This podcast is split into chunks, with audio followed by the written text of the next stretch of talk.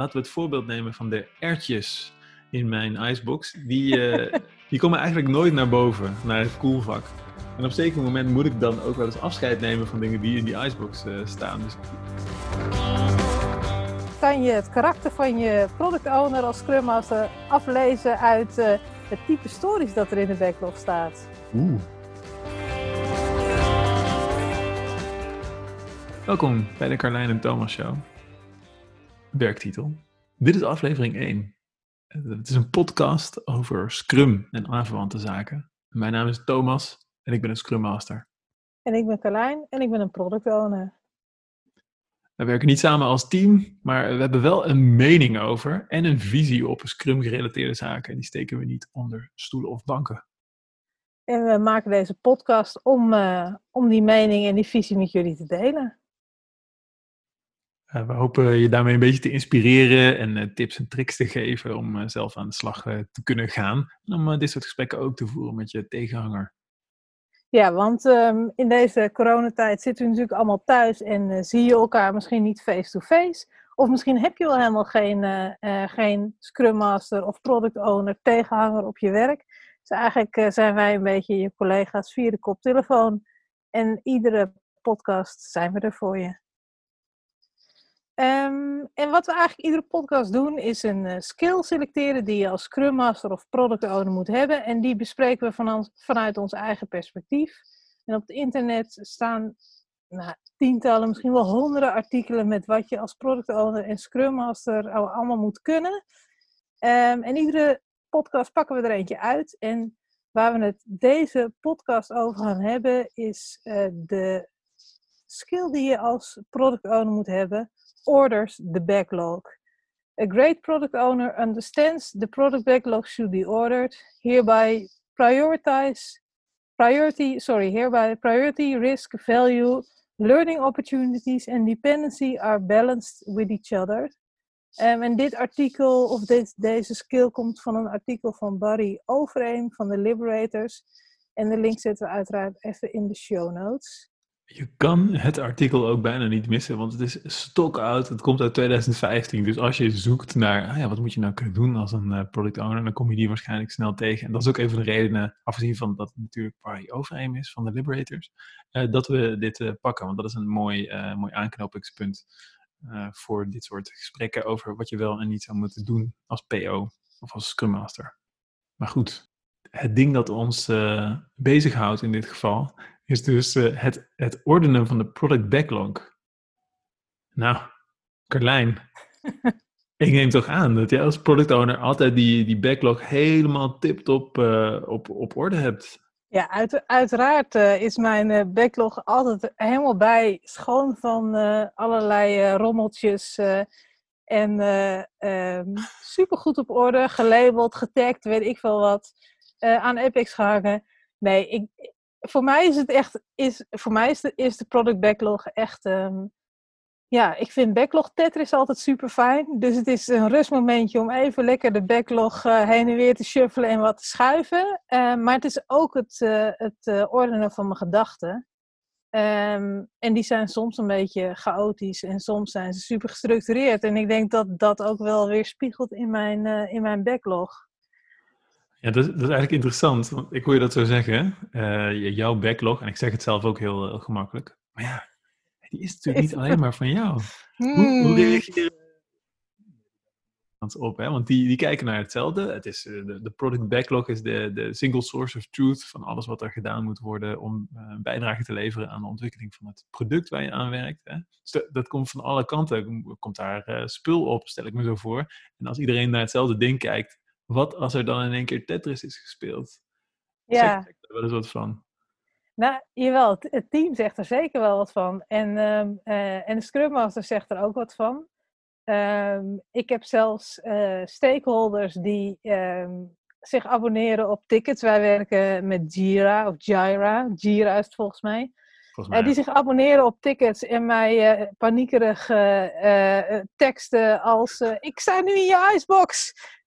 hoe kan dat? En betekent dat dat je dit nooit meer op gaat pakken? In je icebox? Hoe, is dat een tag? Of wat, hoe, hoe, herkennen mensen nee, zichzelf? Nee, ik, ja, zoals ik al zei, mijn, mijn backlog is, uh, is soms ook het ordenen van mijn gedachten. Dus dan wil ik nog wel eens extra fake sprintjes aanmaken en daar sleep ik dan dingen in.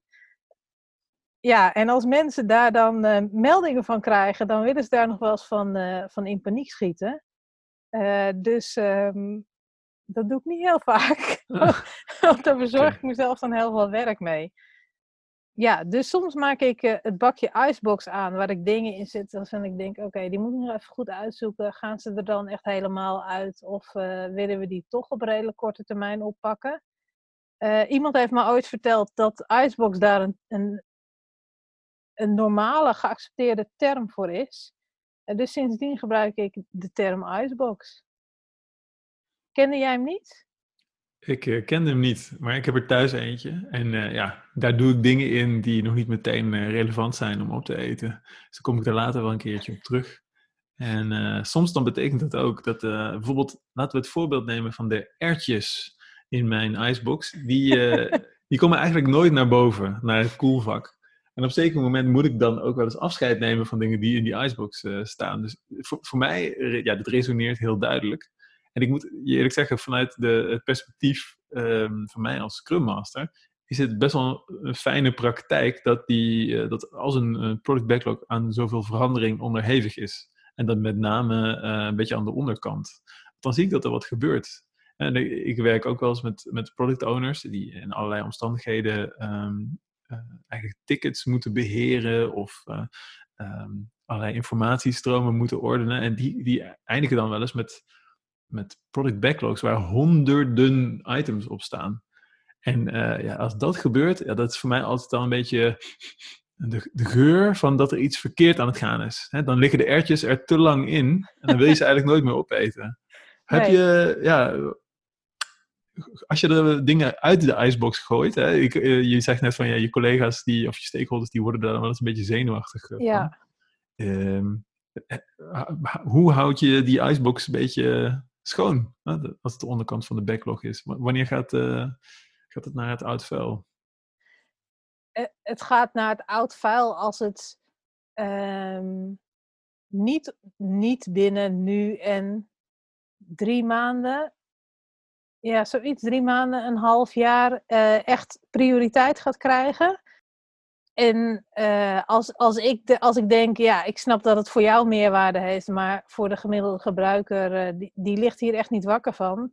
Ja, dan, dan, dan sluit ik het ticket en dan gaat die, en dan gaat die eruit.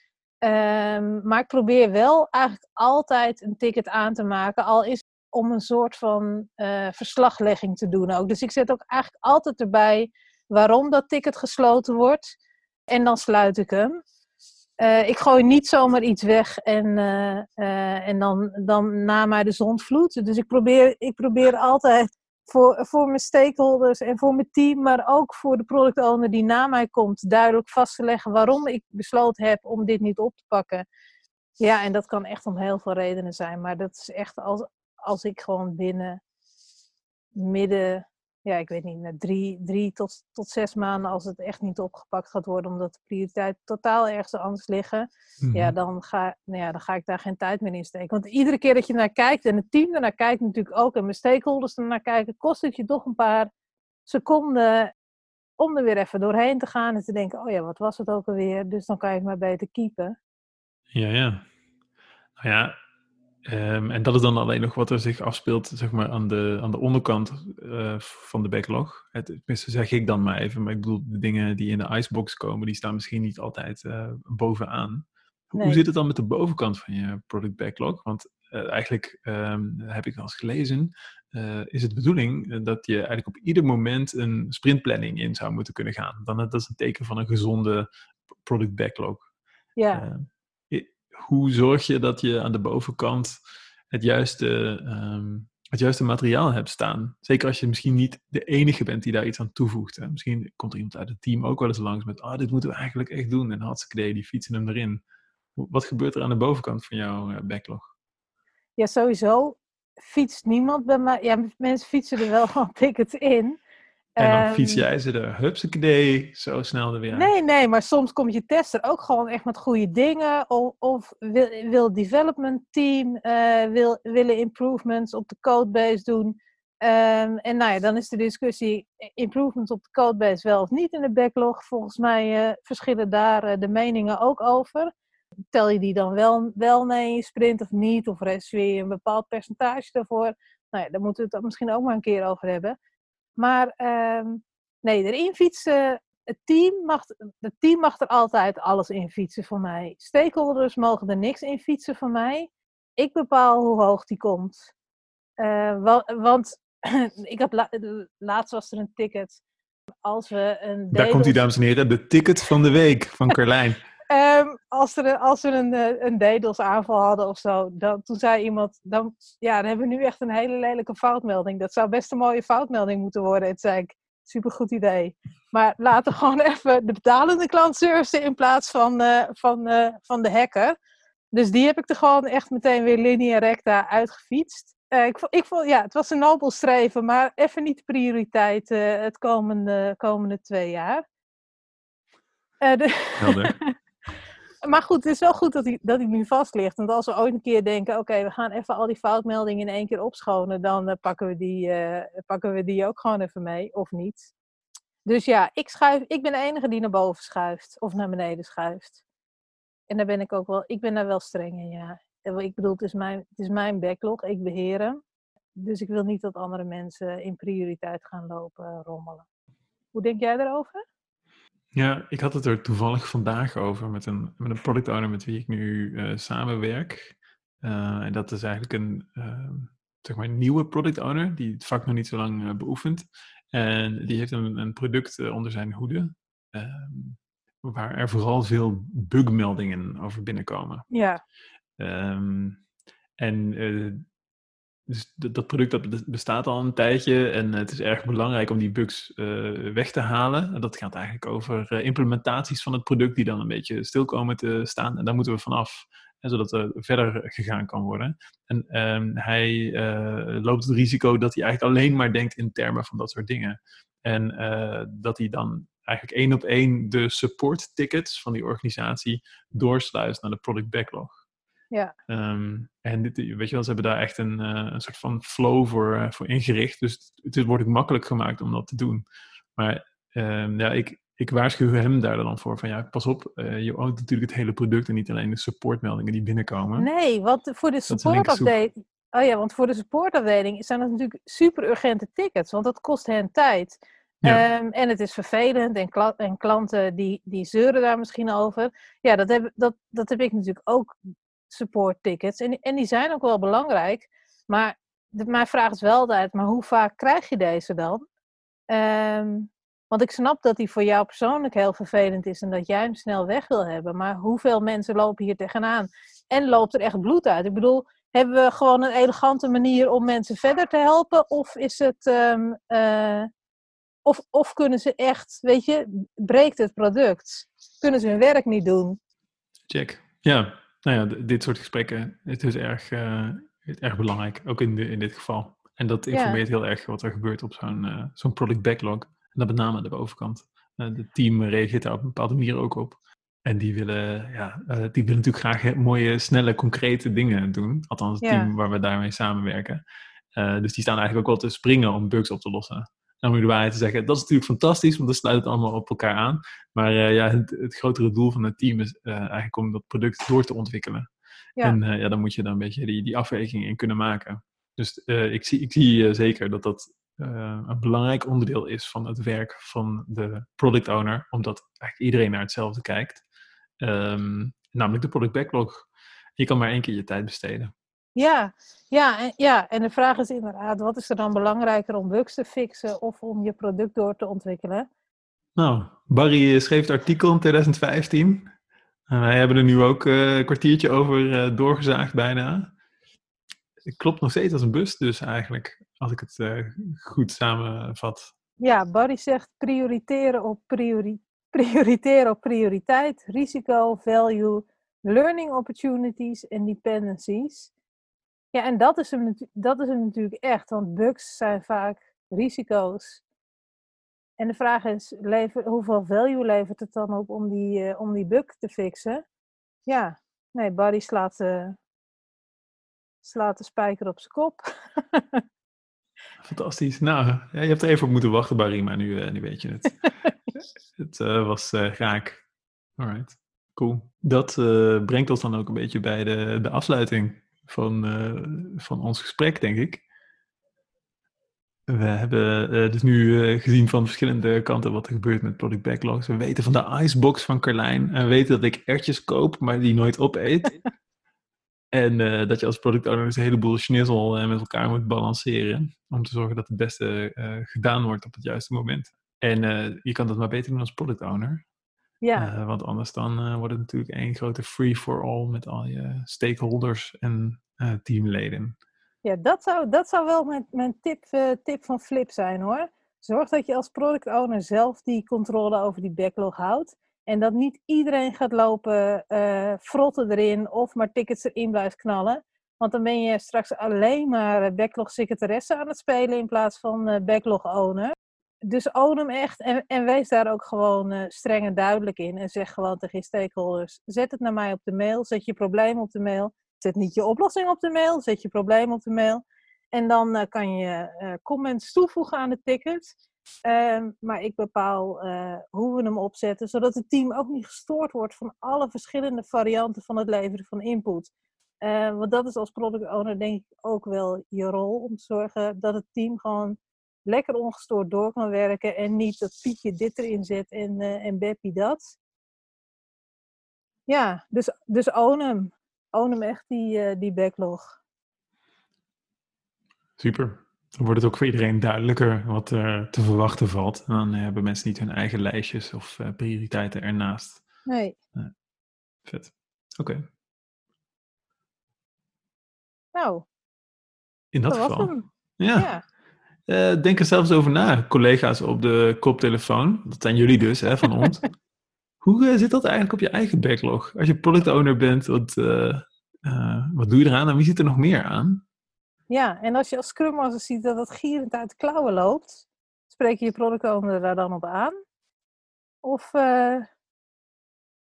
laat je hem of haar gewoon lekker doormodderen? Dat is natuurlijk het allerleukste. Lekker door laten modderen. Nee, oh, ik zal er niet op vooruit lopen. Cool. Volgende, volgende podcast, Thomas een karakteristiek van de Scrum Master. Um, en ik, um, ik pak er gewoon een uit een ander prachtig artikel van Barry. Zelfde auteur, Hupskade. Dares to be disruptive. Oeh. Nou, uh, dames en heren, volgende keer weer luisteren. Tot dan. Tot dan. Even een korte retro uh, op, onze eerste, op onze eerste podcast. En die vond ik eigenlijk een beetje tammetjes. Um, dus Thomas en ik hebben nog even na zitten praten over um, ja, dat prioriteren. Dat, dat snappen we allemaal wel. Maar um, wat is nou eigenlijk... Uh, wat is nou eigenlijk de backlog from hell? En, uh, en kan je het karakter van je product owner als Scrum Master aflezen uit het type stories dat er in de backlog staat? Oeh. Gelukkig uh, liep de camera nog, dus uh, je kan hem even meeluisteren. Komt hij aan. We hebben nog even een retro gehouden, dames en heren. Ja. En daaruit kwam naar voren dat we vonden dat... Het een beetje een saai onderwerp was. Pff, jongen. Vond je niet? Ja, vond ik ook. ja. Het is wel een beetje... die barrière, die weet hoe het werkt, maar het is wel een beetje basic, basic toestand. Ja, het uh, ordenen van die backlog. Tja. misschien is het tof om te praten van uh, wat, gaat er, wat gaat er nou helemaal fout als je dat niet goed doet? Wat is het ergste dat er met de backlog uh, kan gebeuren? Of zoiets. Ja, nee, laten we daar dan nog even over doorgaan. En dan plakken we dat gewoon over het andere heen.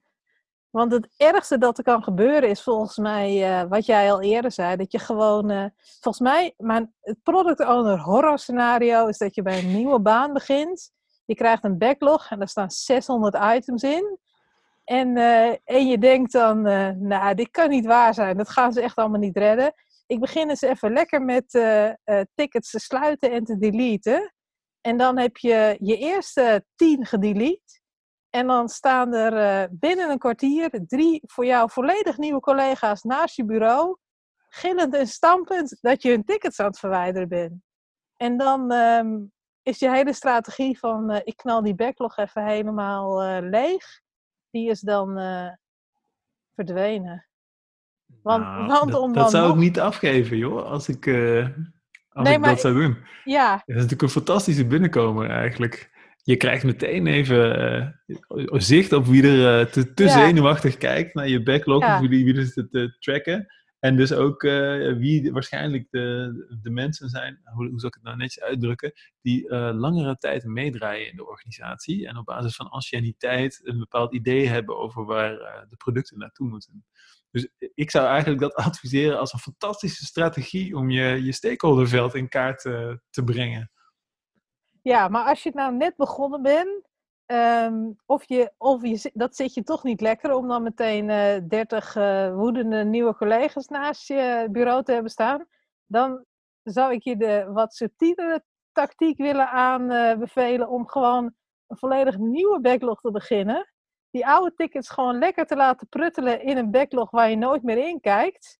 Dan, eh, en gewoon lekker, eh, lekker eh, eh, op nul beginnen. Oh jee. En dan kan je dan over kom je een de jaar- tegen, hè?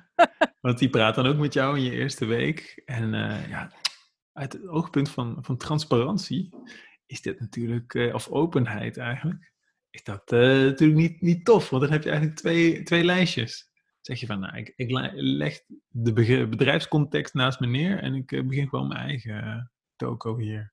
Ja. Of chargeer ik nu een beetje? Nee, ik denk dat je nu een beetje chargeert. Ik, ik, ehm, ik denk om, eh, weet je, als je, als je een backlog eh, krijgt van je voorganger met meer dan 300 of meer dan 200 of misschien wel meer dan 150 tickets erin, dan vraag ik me af of dat bedrijf wel een duidelijke focus en visie heeft.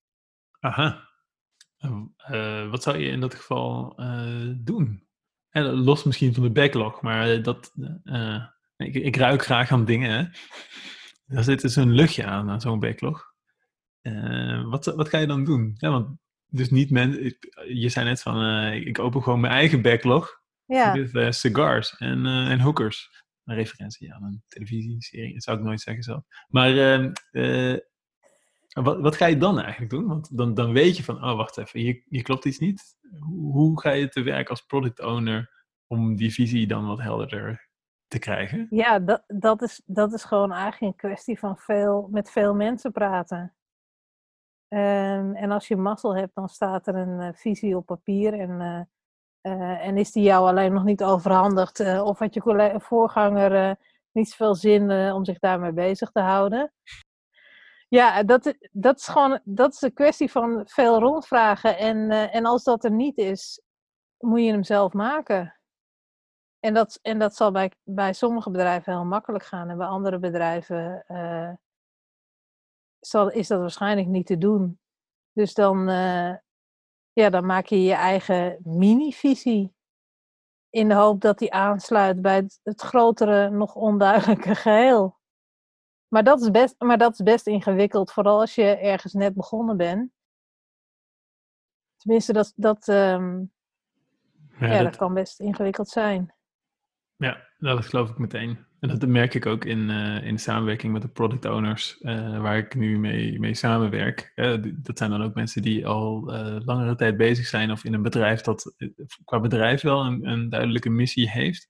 Maar op eh, productniveau dat, is, is de visie wat minder scherp.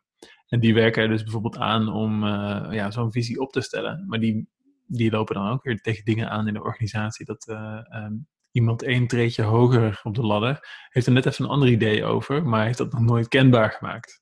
Ja. Dus ehm, ja, ik, de, ik, ik vind het tof dat je dit net, eh, net vertelt, want ik nodig, of ik nodig uit, ik stimuleer die PO's waar ik dan mee samenwerk ook ertoe om het op papier te zetten Ja. en te releasen eigenlijk. En net als dat je gewoon je, je product eerst aan de wereld moet tonen voordat je weet of het echt doet wat je dacht dat het zou doen. Dit ook. Dus zo snel mogelijk eh, we blootstellen aan, aan stakeholders en dergelijke.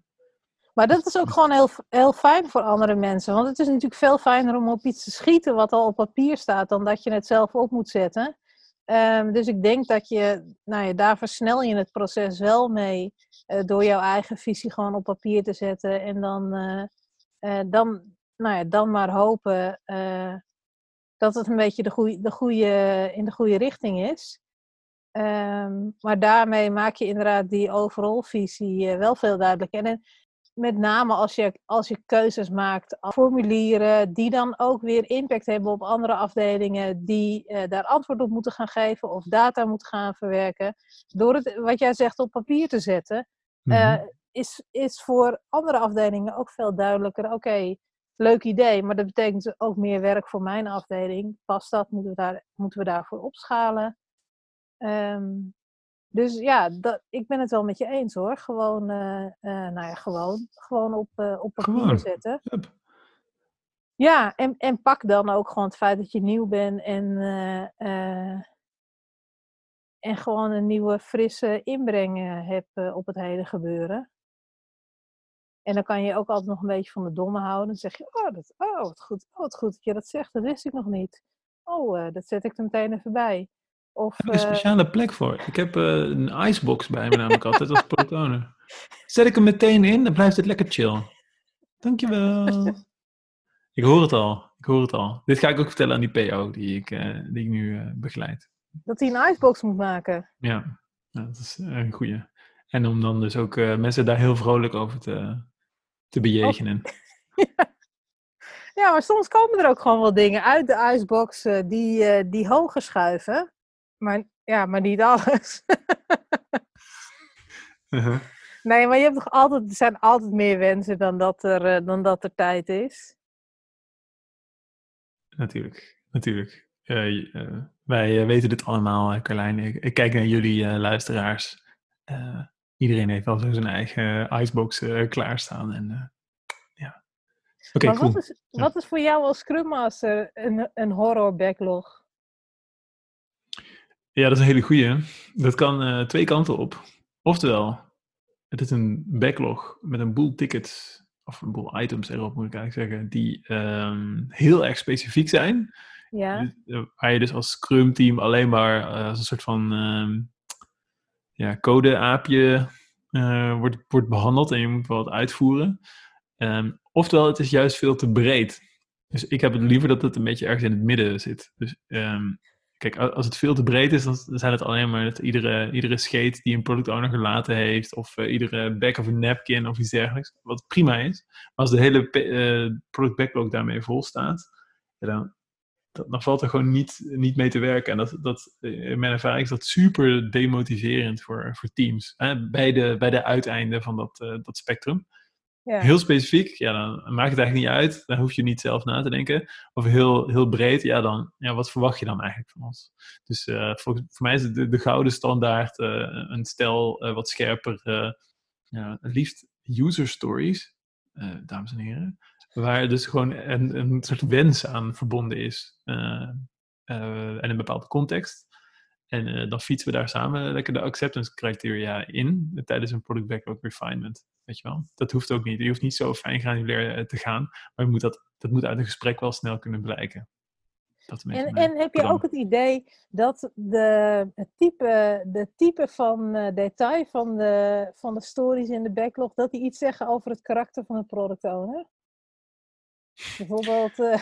Nou ja, ik heb er wel, ik ken wel product owners die uh, heel scherp op allerlei epics zitten.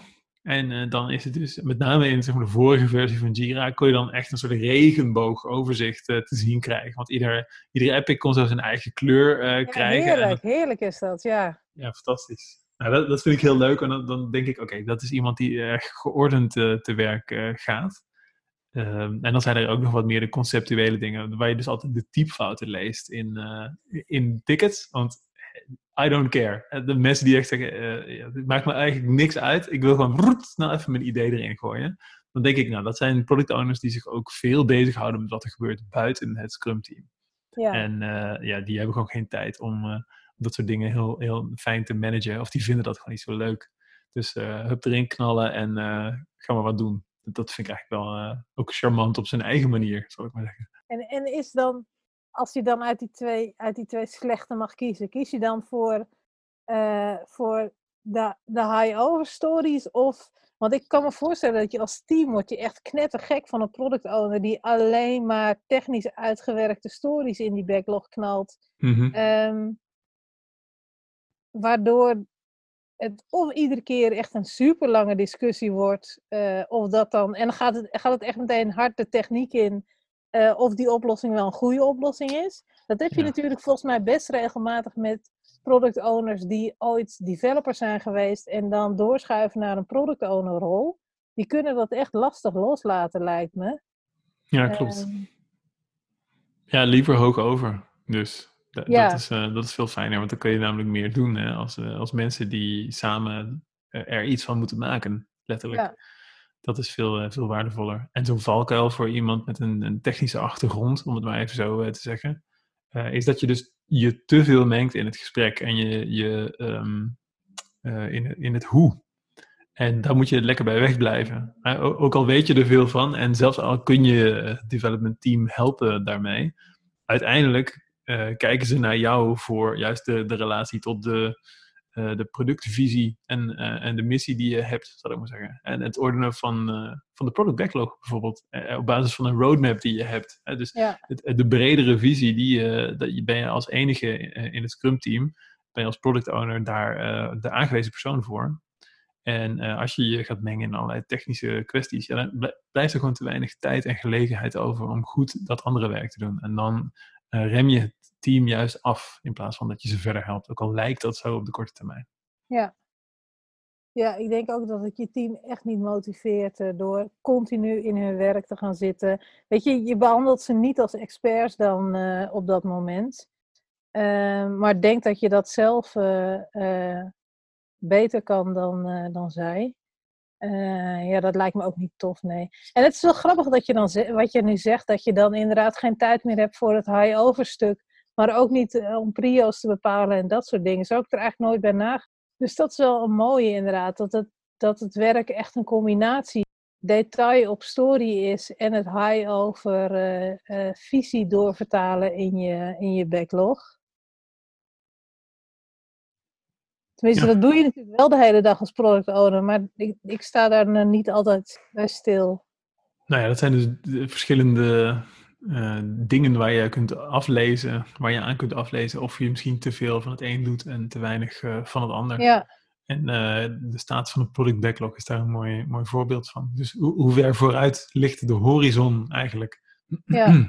Als je maar één sprint vooruit kunt kijken, ehm, ja, qua prioriteit hè, of qua volgorde, eh, dan ja, zou je je kunnen afvragen of je niet misschien ook even eh, aandacht moet besteden aan wat er daarna moet eh, gebeuren. En dat is eigenlijk alleen maar een kwestie van het, het zichtbaar maken van dat soort problematiek. Want waar loop je dan tegenaan? Hè? Want als je dan zegt, ja, kan niet, want uh, de prioriteiten binnen het bedrijf verschuiven de hele tijd. Nou, dat is een mooie aanleiding om daar dan een gesprek over te hebben met de mensen die naast of boven je staan als PO. Ja.